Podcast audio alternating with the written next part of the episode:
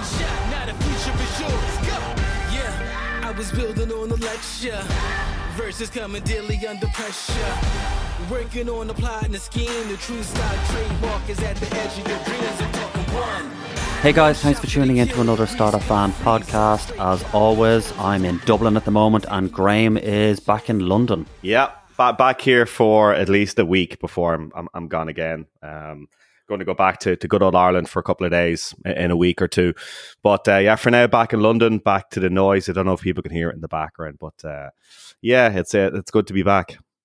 Yeah, well, look, I'm hoping to move back over to London again now soon enough. So I hope to be back there in, say, November, you know, when, when things are kicking off, because we do have an announcement to make today with Startup Van where things have changed slightly for us because we're growing and scaling ourselves. And we are opening something called the Startup Fan Garage, where most of you know we we interview uh, entrepreneurs and we help inspire and educate them. And we've been doing it now for six years, and we've interviewed well over three thousand founders. So, Graham, do you want to tell them what the Startup van Garage is all about? Yeah, it's it's it took us you know six years to get here, but we it's one of those things where we couldn't have done the beginning, right? It's it's an entrepreneur club limited to five hundred entrepreneurs for year one it's a it's a network of stu- super strong founders. It's a syndicate fund, so we can actually help these businesses grow, scale, uh, while they raise money. But also the network benefits from them raising money because it is a syndicate fund in the nature of it.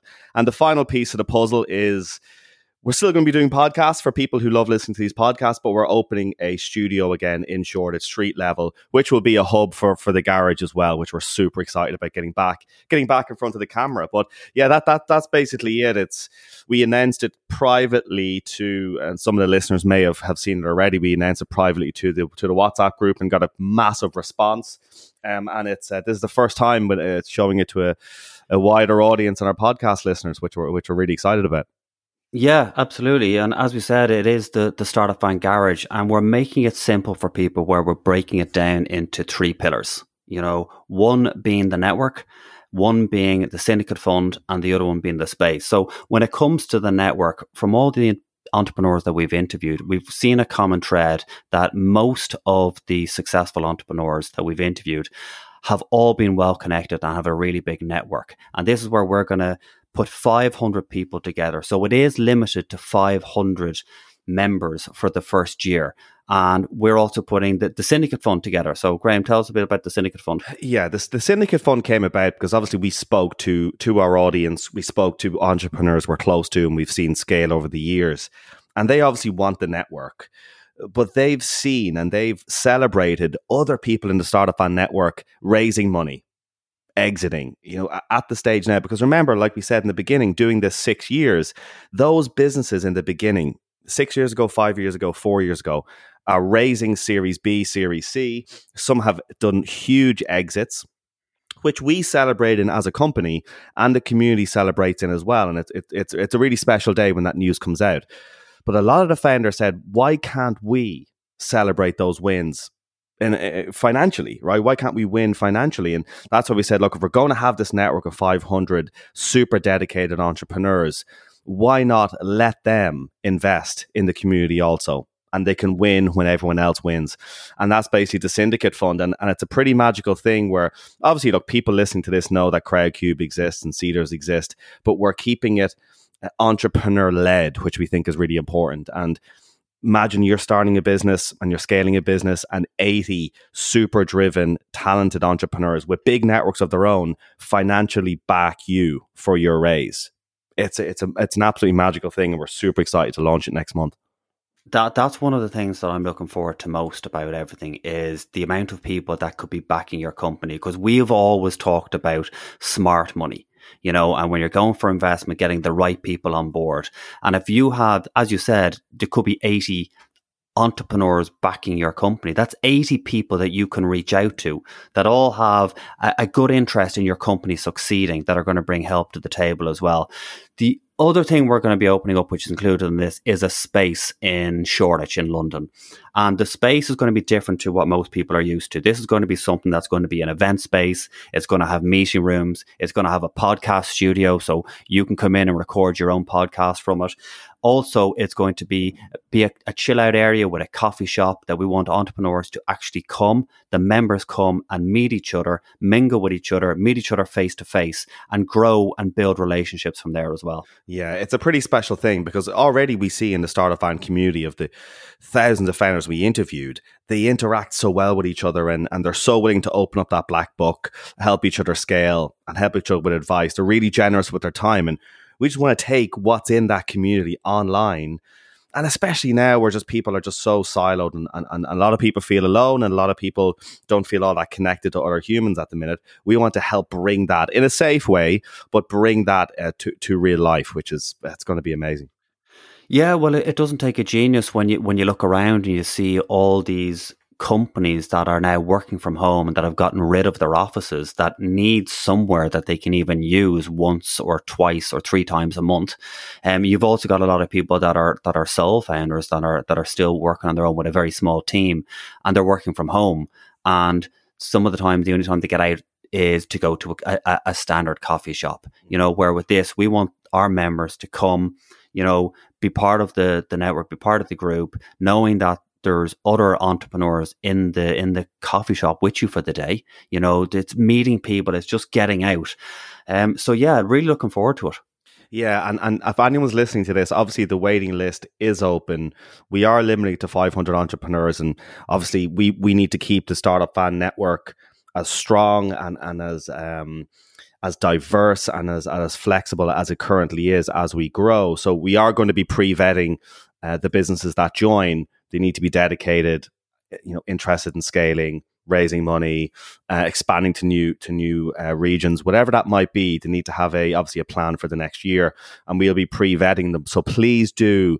Um, fill out the the link that should be attached to Facebook, LinkedIn, Twitter, Instagram, wherever you are. You should be able to see a link to Startup Van Garage. Please do put in your details and your email address, and you'll be the first to know when when the registration is open.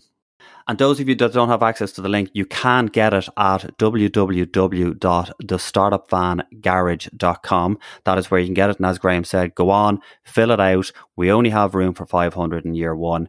We want to keep it super strong. So get on the waiting list now.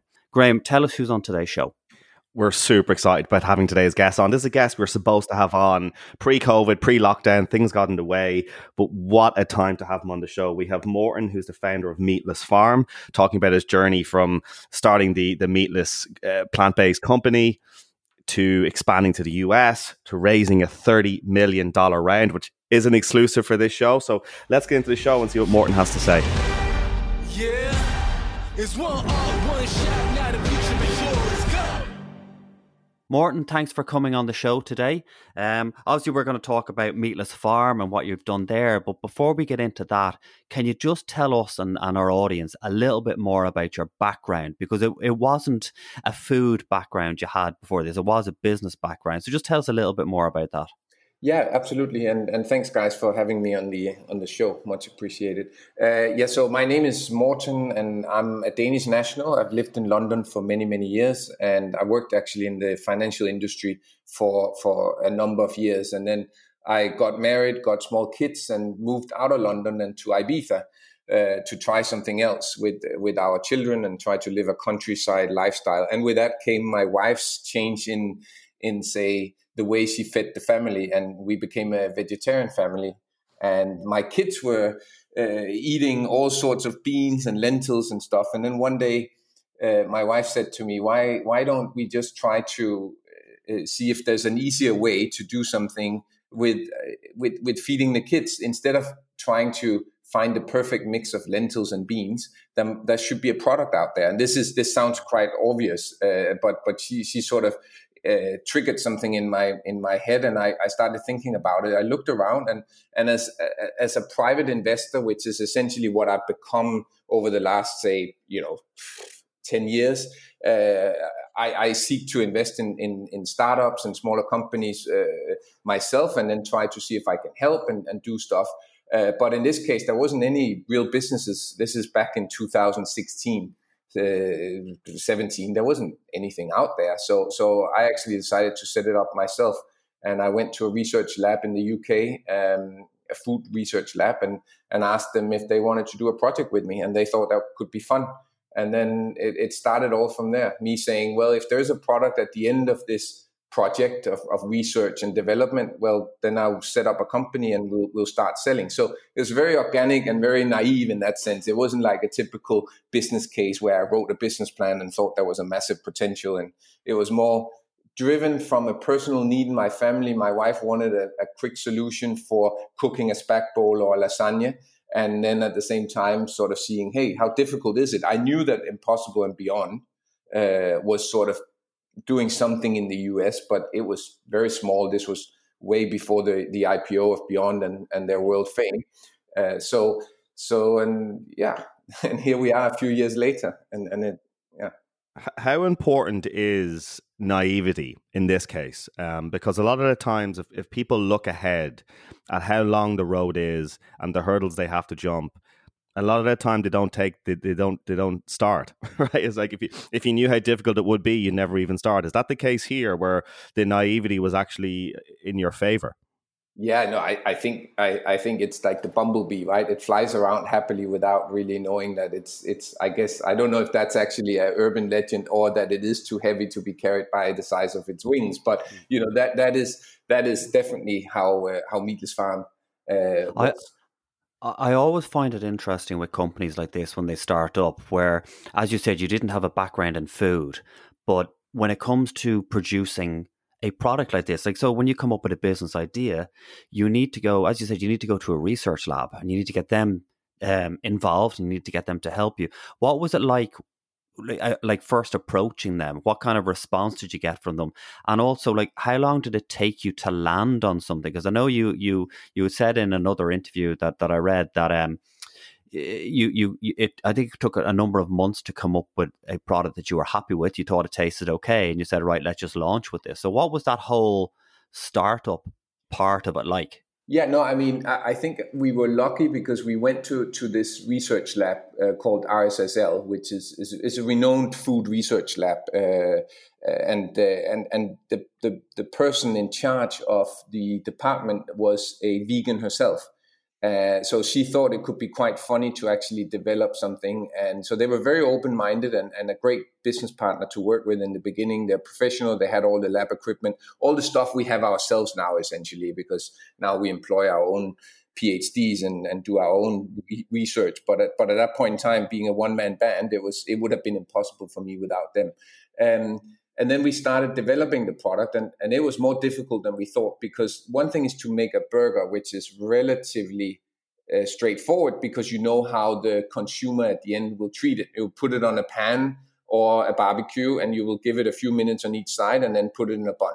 But if you if you start talking about minced meat, which was essentially what I was developing and wanted to develop, uh, that's a lot more difficult because it has many different uh, cooking applications. Whether you put it in the oven or on the pan and you add tomato sauce. Tomato has acidity in it so it breaks down the structures and it becomes more of a porridge soup rather than a, a spag bowl and you know so there was all these complications. And then we looked into which protein type should we use. Should we use a wheat based and then not be you know run into this whole discussion of gluten? Should we use soy? Should we use pea? Should we so we and at that point in time it was quite limited uh, knowledge in the market about what to do. So so it took best of 12 months to actually develop a product that was somehow edible and then uh, and then from there I, I, really accelerated the process fast in terms of uh, getting packaging design done uh, getting through all the legalization finding a factory that could produce this stuff under the right accreditations uh, for, for, for UK food standards and then and then finally trying to find uh, some supermarket that would uh, actually sell the product. So what was on your list of priorities, Morten, uh, when you looked at this? Obviously, you can say everything. Everything is important, but we spent a bit of time with with Julian Hearn, uh, the founder of Huel. Yeah, and he put taste second. and he's super bold about that. It's actually on the wall in his office. You know, taste is is I can't remember the exact phrase, but taste is secondary. It was nutrition first, and that's the way it is. And that was quite a bold thing for for him to go out and do. What what was on your list of priorities for for this?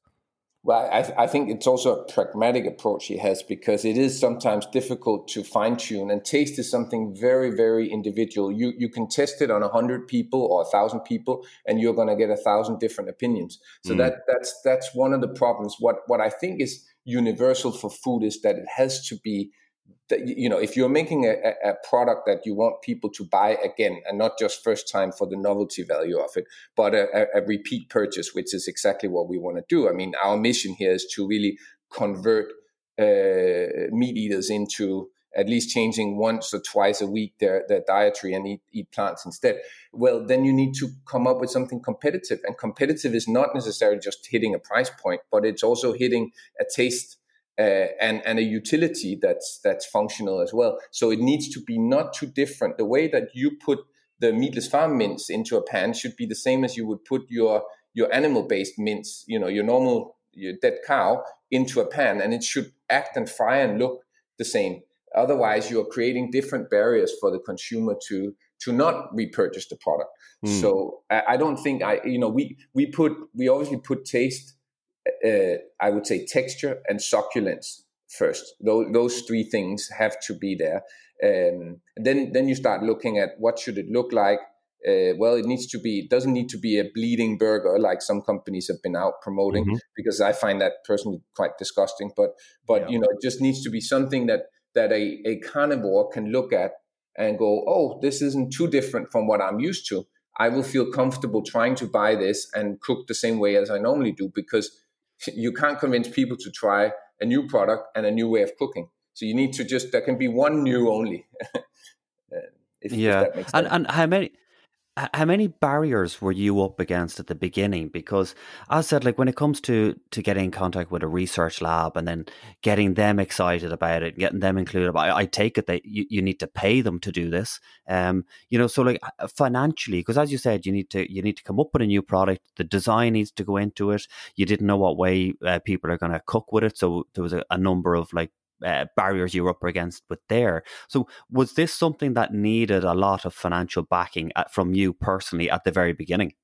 Well, I mean, it, it, yeah, in relative terms, it needed some financial backing, but it, it's it's not. It wasn't the most expensive uh, uh, uh, uh part I've, I've, I've done in, in my life, so to speak. It was it was more the I, I, guess the thing is, you when, when it's food, you can be an expert yourself, so you don't need to hire so many experts. Uh, you have a preference yourself for what you like, and I sort of had an idea where I wanted to go, and then I just needed the hands to help me and the expertise, obviously, on how to develop something that is a, a stable food product and and a fresh product. So I've, I've learned so much. I, I mean, I walked into this very naive in terms of what what is required, and it is very complex to create a food product and a supply chain that services supermarkets with all their standards for for for, for health and safety and um, you know shelf life and stability and you, there was there was a lot of learnings we had to to do in the beginning but it wasn't it wasn't that that expensive i mean and and then it helps as well that uh, this is this is not my first startup i've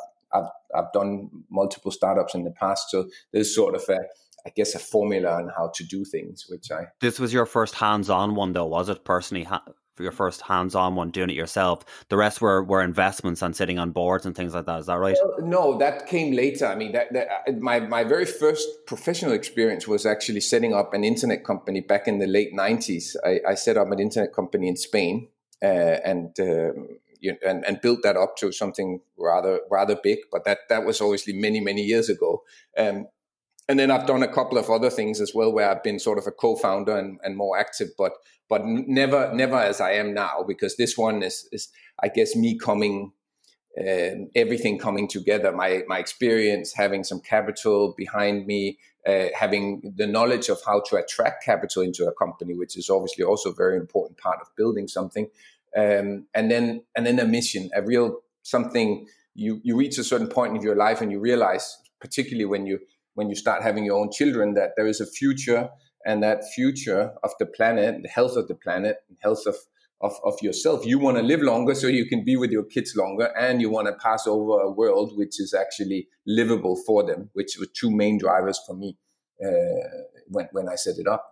Uh, so so that's why I've, I'm happy to spend all my time on it now. But but it wasn't it wasn't the plan that I was going to build the company it is today. I'm very mm. pleased with it, but uh, I was also lucky, you know, to get the timing right. You could start this ten years ago and get nowhere, and and I I, I seem to have gotten in just before it it, it became a crowded space. Um, so that means we have a few years of of, of um, advantage in terms of having reached certain distribution, reached certain funding levels and, and an organization. And, and that means that right now we can accelerate, whereas maybe other companies are, are still trying to build out and, and, and build up. So, of course. And at the stage where the, the, the, research was done, the product was at a level um, that you think this is this is right for the consumer, and we can sell this product. What was the next stage? Right, obviously, the, the most obvious thing to do would be go to um, retailers. Um, but but anytime we interview any fast moving consumer goods business, they say that is the most difficult thing. Tesco, Sainsbury's, Waitrose. Eh, never mind, the US is even more difficult. Was was it that the next natural step, or did you look at direct to consumer or any other options at that stage?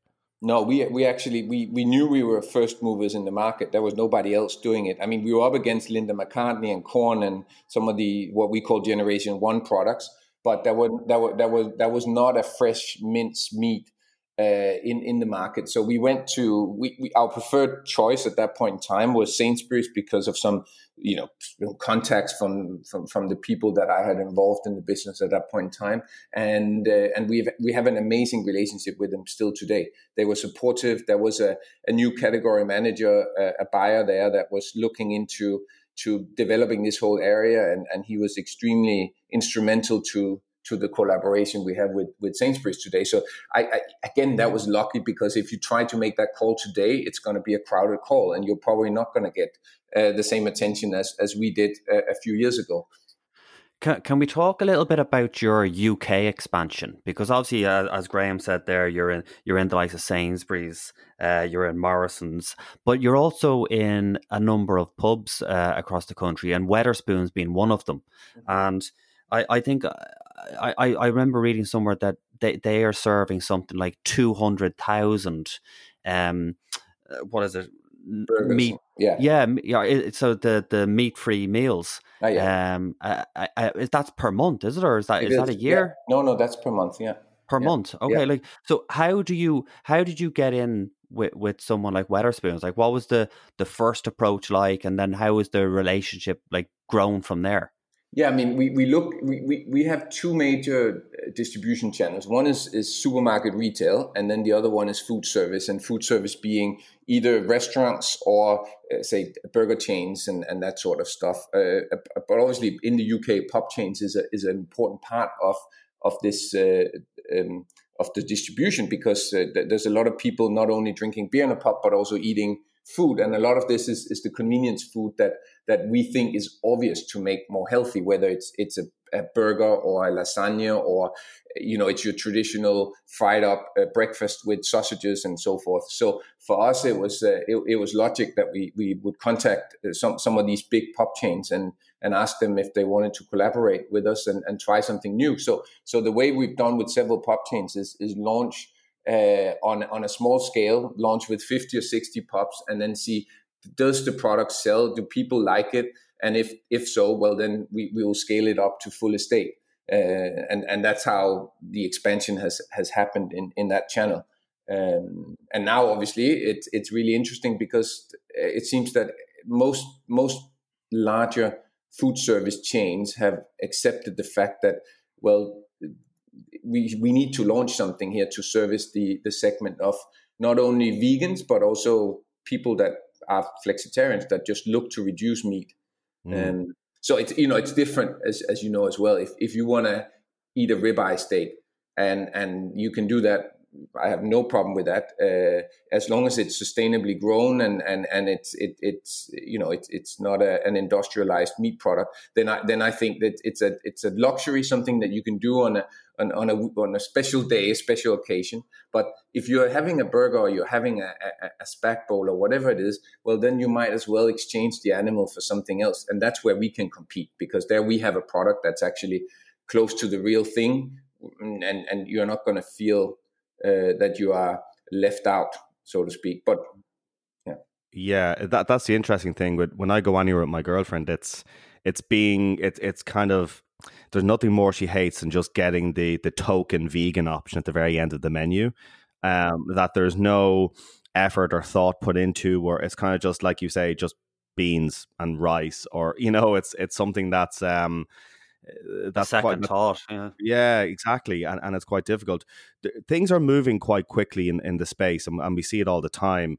But uh, right now, at this stage, it is hard to even figure out, compared to say five years ago, what is a substitute and what's not. Um, I ordered from a from a pizza place in in in Shoreditch two weeks ago and had uh, no idea. On the menu, it said modern mozzarella and and modern salami but I didn't know what that was. You know, I didn't know. I just thought maybe it was a brand. But when I had it and I ate it, and a couple of days later, I re- I realized the whole thing was vegan, and I actually didn't know. Right, and and it's just it's it's it's so hard to to notice a difference these days. Yes, and and I think that's where you're going to see the conversion. That's why the, the the the meat people and the meat industry are starting to take notice and take it more serious because as the substitution becomes better, then obviously a lot of the reasons why people would choose an animal is not because it's an animal. I, I, think most people would say, would you avoid slaughtering an animal for you to, to get your proteins? And most people say yes. But what they're not willing to do is uh, say yes if it's on, say, if the cost is eating something that they don't like. So if, if you can get to that point where the experience you had is, is, is exactly the one that we, we know we need to get to, where you try to eat something that is plant based and you don't really you, well, you're not sacrificing anything in terms of taste, texture, or succulence, or color, or experience. And and and once you reach that point, well, then conversion is is given because uh, we can be much more efficient.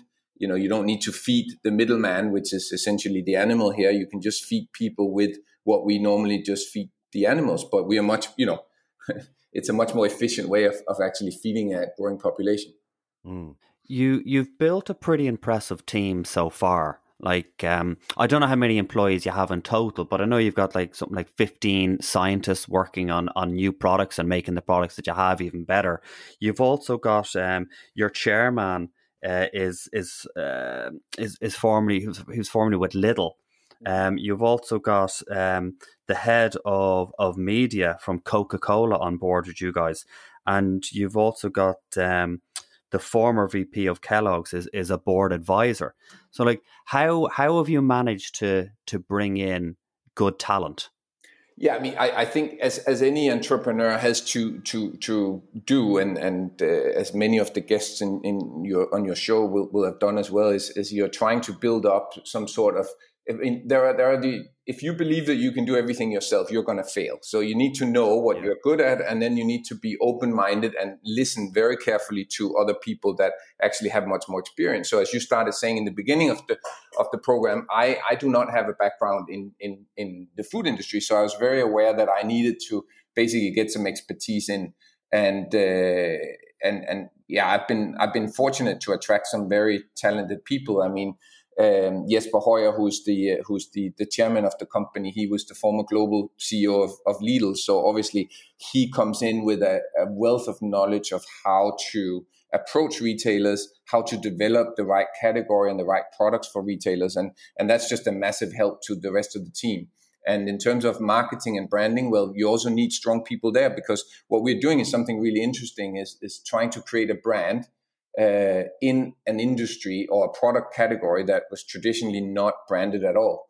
Uh, meat, right? So, so, so there is a there is a need to create that sort of resonance with the brand as well, which you need good people for. I'm not a I'm not a marketing expert either. So the only area I've sort of am a, a bit of an expert in is, is, is is the financial part of running the business and attracting investors and and making the equity story good. So I, I'm naturally focusing on that and then trying to get strong people in to help me um, run the, uh, the the operations. When it comes to expanding to the US, it, it tends to be a difficult journey for for startups. It's a difficult journey for musicians, right? It's a difficult journey when, when you look at it, right? It's such a huge market uh, and, and a lot of the time hard to get traction. What was your experience like expanding and, and getting into stores in the US?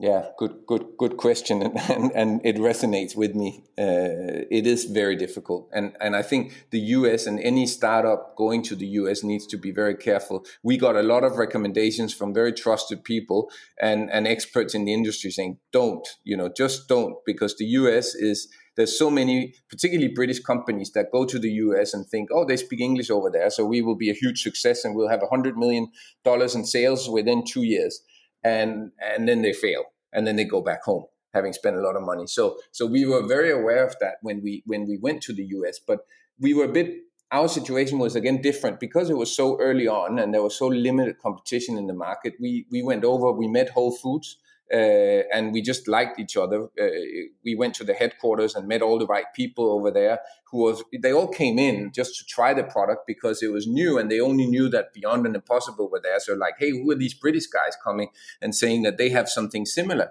Um, and then we made a national distribution deal with Whole Foods based on on that excitement, and that obviously was the right platform for us to to launch into the US. Um, so had we not done that, I don't think we would have had, had that priority on on launching in the US. Mm. It's it's a big move, isn't it, for, for a company to to take on? Because as you said, you got you got uh, recommendations from big names that were advising you not to do something. You've got um, Impossible and Beyond, who who are already over there. And if you look at even the likes of Impossible Food being worth or valued at, at, at two billion, and then Beyond Meat being valued at five billion, like that that's a, a, a whopping amount of money to to be going over and taking on. But is it that is it that you know that the size of the market is so big because also if you leave something to to those guys that there's just a monopoly that's going to take over right so yeah. were you yeah, welcomed no. yeah i was just say were you welcomed with, with, with open arms because a lot of the time these big brands especially like like whole foods they, they like to see you know competition because you know they're able to get things cheaper than themselves instead of just being able to buy off two suppliers. Yeah, no, I mean Whole Foods is, is the right type of partner for for for, for us. Uh, that that's clear. I mean, they, they what they liked about Meatless Farm was that I guess our brand has less to do with how many billions we are worth or not in our case, but uh, but more about the actual the mission and the and, and the good, healthy, clean food. So we're trying to push that uh, that that agenda and saying, well, impossible and beyond. They might have 150 PhDs in white lab coats, but you know we are trying to obviously technically you need some clever people in order to make these products but you also need to drive the cleanness of them and try to get this to be uh, you know also a health decision and and and they like that. So we had an ingredients deck at that point in time, which was a lot simpler and a lot shorter. And we are not trying to be. If you eat meatless farm, it is not. You don't dig into it and go, "Oh, this is so meaty." We're somehow a hybrid between being a say a plant based product and and and being a, a meat product. You know, we we we tried to find that middle road, and I think they they saw that there was an opportunity in the market for that. So, uh, so for example, uh, you you uh, you know vegans will not necessarily like to eat a, a Beyond Burger because it's simply too close to meat. Well, that's where they would then eat a meatless farm maybe and say, oh, that's it's still very close to meat, but we can still feel that there are plants in there. Um, and I think that was that was the that was the what hit in with the, with the U.S. market. And then after that, our ambitions are simply to just let's take it slow. Let's let's understand the market. Let's get the products right because you if you also come to the US thinking that everything is the same as it is in the UK or, or anywhere else in Europe, you, you will fail uh, because everything in the US is on and is, is in hyper mode. No colors, taste, flavors, packaging, everything has to be adjusted for that market.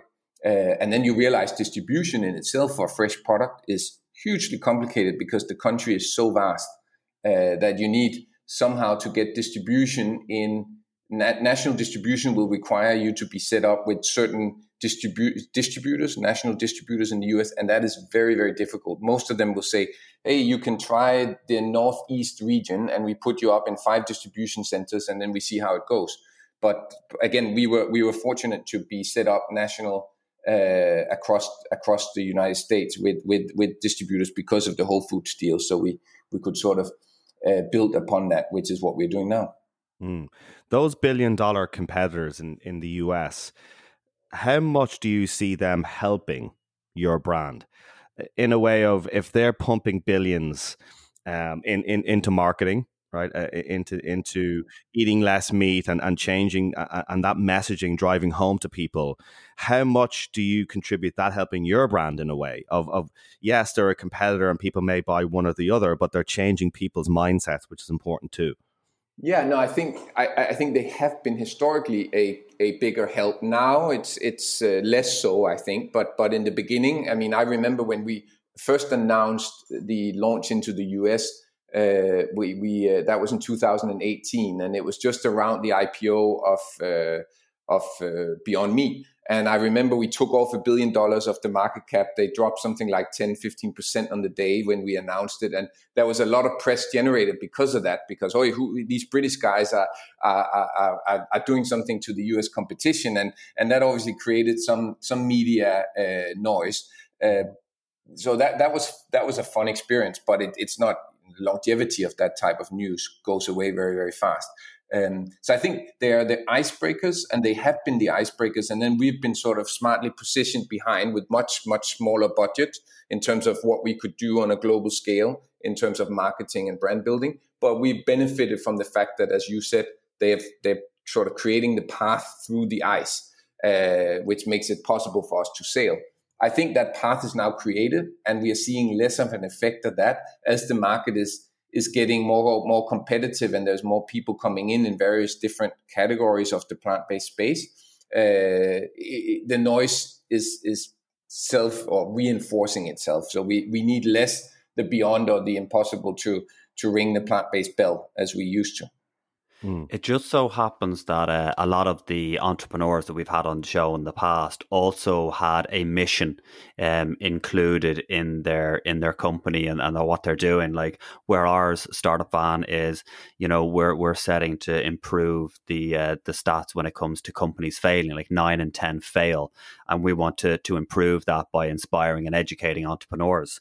And it's interesting where where you aren't just um, making meatless products and, and, and looking to make a profit, you're also like looking to make a change. And what what I was, I was just seeing that your your your whole motto is that if you can reduce um, UK households to swap one meal per week to a to a meatless meal, that you will they will help to reduce land usage by by ten tennis courts. They'll also save um, five thousand eight hundred miles being driven.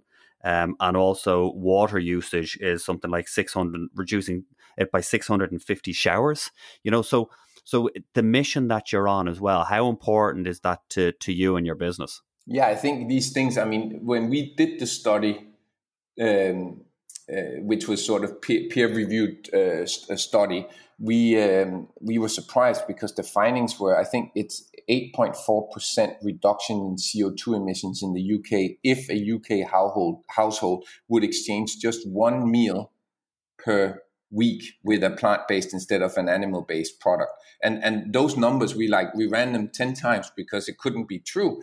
But actually you start realizing that there is an effect and then we started making up a bit of saying, hey, we produce a thousand tons now, and now we produce 2,000 tons, and now we produce, and how much does that actually mean? How many cows are we taking out of the equation every month in the UK, for example? And you started seeing that the numbers are really meaningful. And then your mission becomes reinforced what used to be just something like, what can I do about it? I drive an electric car. Great. You know, I'm one of the fortunate ones that are willing to pay the premium for it, but it doesn't change the world, right? It just it's just something I do. And then the idea is, of course, that then more will do it and then everybody will do it one day. And then we really have to change. But, but, you know, with Meatless Farm, it's the first time that I felt that I was actually in control of doing something that makes sense in a, in a larger scale. And and that's where the ambition then came from. Hey let's just roll this out because we we have we have a product that people are willing to buy and eat and we get a lot of positive consumer feedback.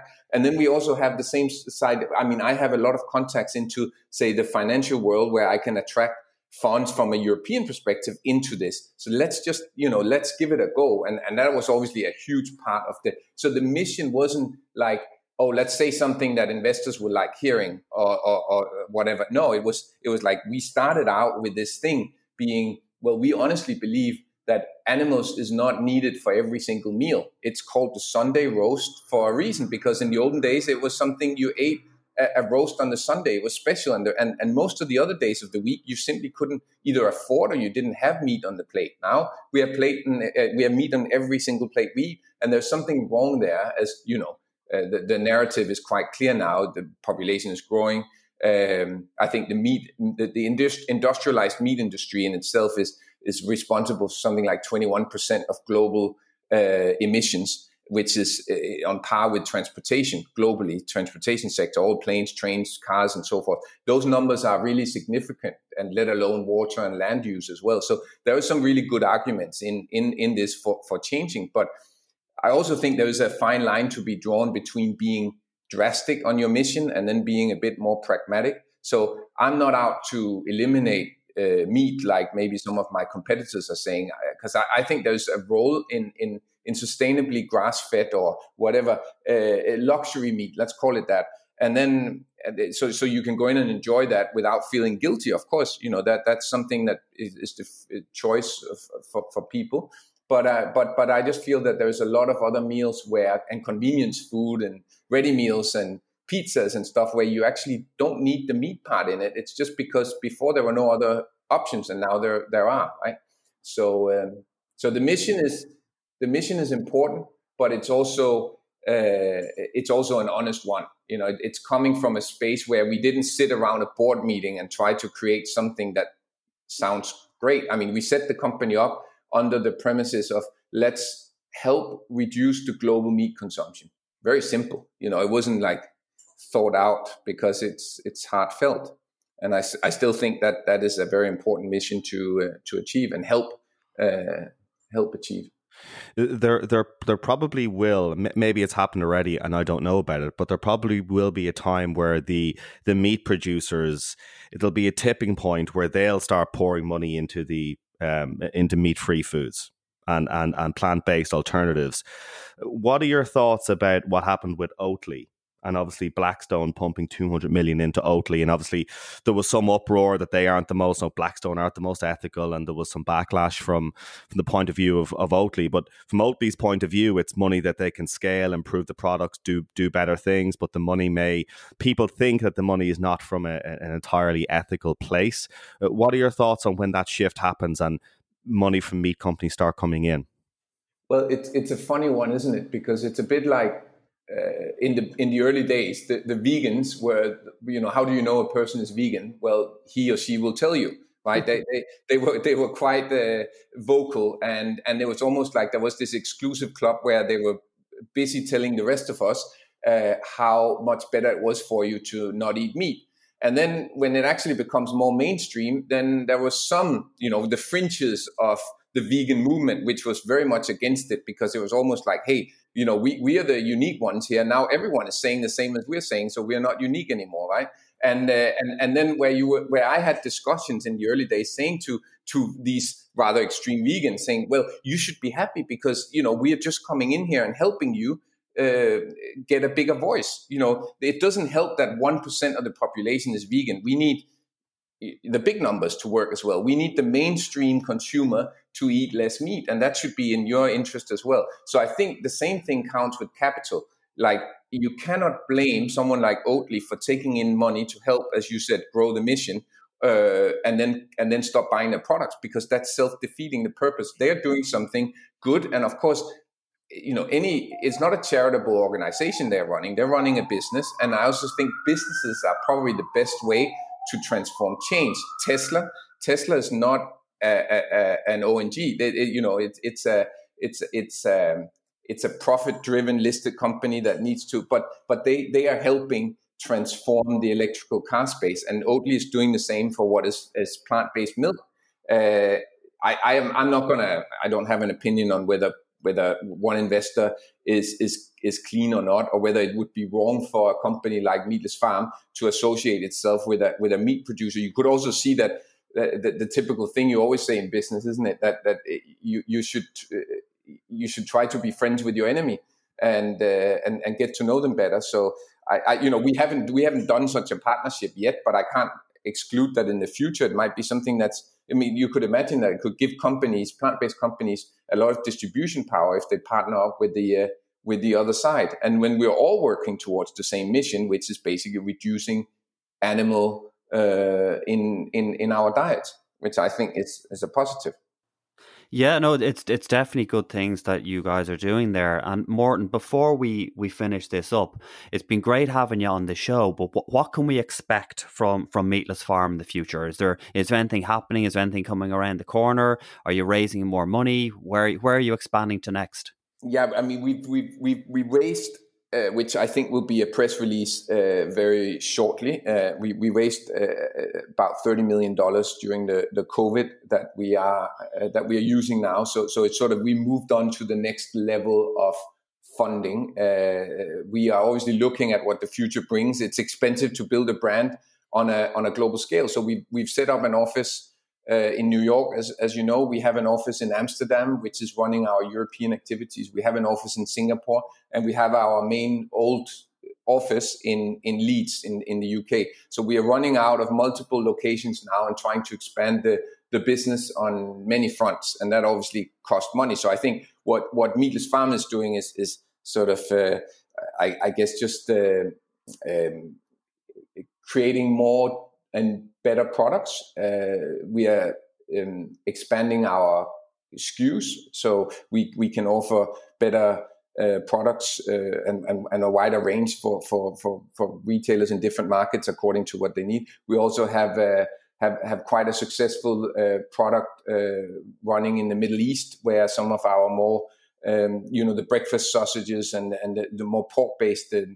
the McMuffin type of breakfast patty uh, are selling very, very well because we are obviously giving suddenly a, a, market an option to eat something that they haven't been eating before, uh, which is something that, that is, is has a pork flavor, uh, but is, is obviously plant based. So, so, uh, so we, we're doing a lot of stuff in, in a lot of different markets. Um, and, and I think that's really the thing to watch out for that we are, we are, we're trying to take a bite at the global, global market, which is you know it's quite we, we are not a beyond and we are not trying to be. So we're doing everything on a on a relatively low cost budget considering how much we're trying to do but that's also part of the fun. You know i think in a startup it's very easy to take in too much money and then start wasting money which is something that we we're definitely trying not to do. Um, Amazing. Well, look, we're we're really excited about to see the to see the journey ahead. It's it's going to be an it's been an exciting one so far, and, and there's more exciting things to come. But thank you so much, Morten, for coming on. We really appreciate it. Oh, brilliant! Thanks for for for all your your questions and your interest. Thank you so much, everyone, for tuning in. At the beginning of the show, we had mentioned the Startup Van Garage. If you're interested in joining the waiting list, please make sure to go to www thestartupvangarage.com and make sure to leave your details. And thanks again so much for tuning in.